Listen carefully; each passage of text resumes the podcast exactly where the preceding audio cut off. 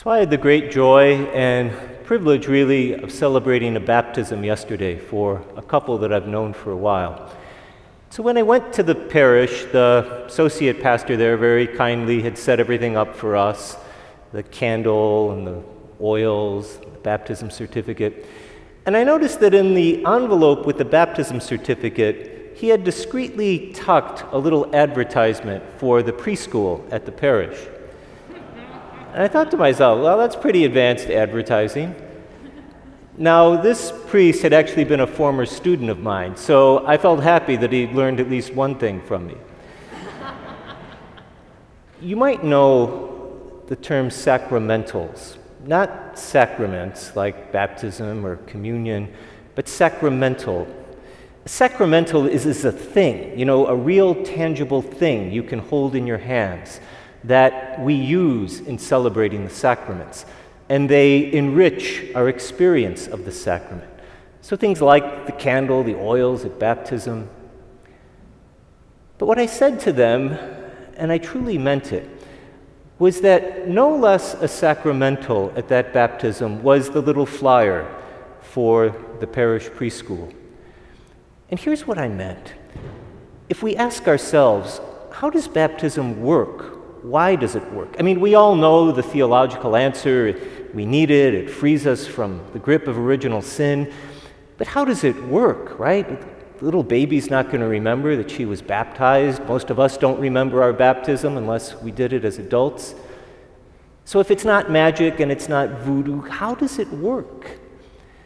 Well, it works because of the great intentionality of everyone who is responsible for little Nora being there yesterday morning. That her parents cared enough to do this, that they traveled all the way back from North Carolina, where they're living now, to the parish they grew up in. Family, friends, all of them contributing to that decision. But of course, it's not just that decision yesterday morning. It looks like something as that child grows up. It looks like where are we going to send her to school? And long before she starts preschool, what have we shared with her? How have we shaped the world in which she lives? Because all of the people at the chapel yesterday and all those who couldn't be there love that child, and they will contribute to the shaping of the world in which she grows up. That is part of the sacrament of baptism, and don't let anyone ever tell you it isn't. And so when I say that little flyer that gets the parents, even on that day, thinking about the future education of their little girl, that's a powerful reminder of how the grace of sacraments, the grace of baptism, carries with us throughout our lives. And it never goes away. We can forget it. I'll be the first one to admit I don't wake up every day and think about my baptismal grace.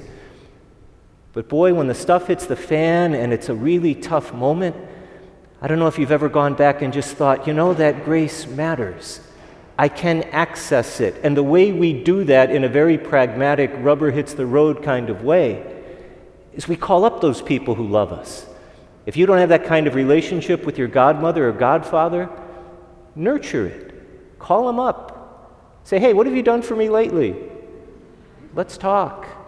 And if you are a godmother or godfather, what a beautiful gift to think about that. I'm helping the grace of that baptism be received. God doesn't need our help, but the people in our lives do.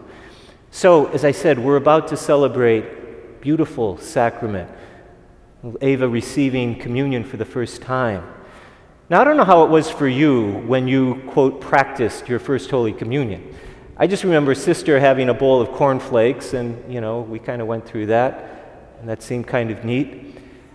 I can't imagine what preparation for First Holy Communion looks like this year. You know? Now, when you come up, someone's going to squirt sanitizer in your hand. Make sure you stand on the blue line. Pull your mask down. Try not to breathe on Father, but if you do, he has two lines of defense an impregnable plastic shield and then a mask behind it. He's washed his hands before, he'll wash them after. Carefully replace your mask after consuming the host and go back to your X marked spot on the pew. But just like I said it yesterday, I'd say it today. As silly, at least I think, these look, they're necessary, but they look kind of silly. This is a sacramental as well.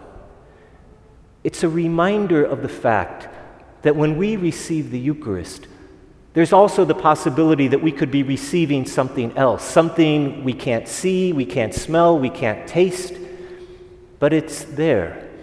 And we would know it's there because eventually it would do its work and come to fruition. Maybe someone would be sick. But that's on the bad side of what this keeps out. How about what comes in? How about the grace of communion? Yes, we taste the host, but of course we don't taste the grace. We can't see it, we can't smell it. Is it real? Does it bear fruit the same way the coronavirus might? That's what Jesus, I think, is talking about in these farming parables. Remember last week we heard about the sower. Today we're hearing about the weeds and the wheat. Those seeds get sown. Last week, it was all good seed that sometimes fell on unreceptive ground. This week, it's receptive ground, but sometimes bad seeds go in with the good ones. The point is, in that farming metaphor, little things that you can't quite notice at the beginning start out. Some of them take root, some of them don't. Sometimes it's good things that take root, and sometimes it's bad things that take root. So, what do we do? What do we do? We, we want the good fruit, we want the wheat at the end. Well, there's an equivalent to this goofy shield in the spiritual life.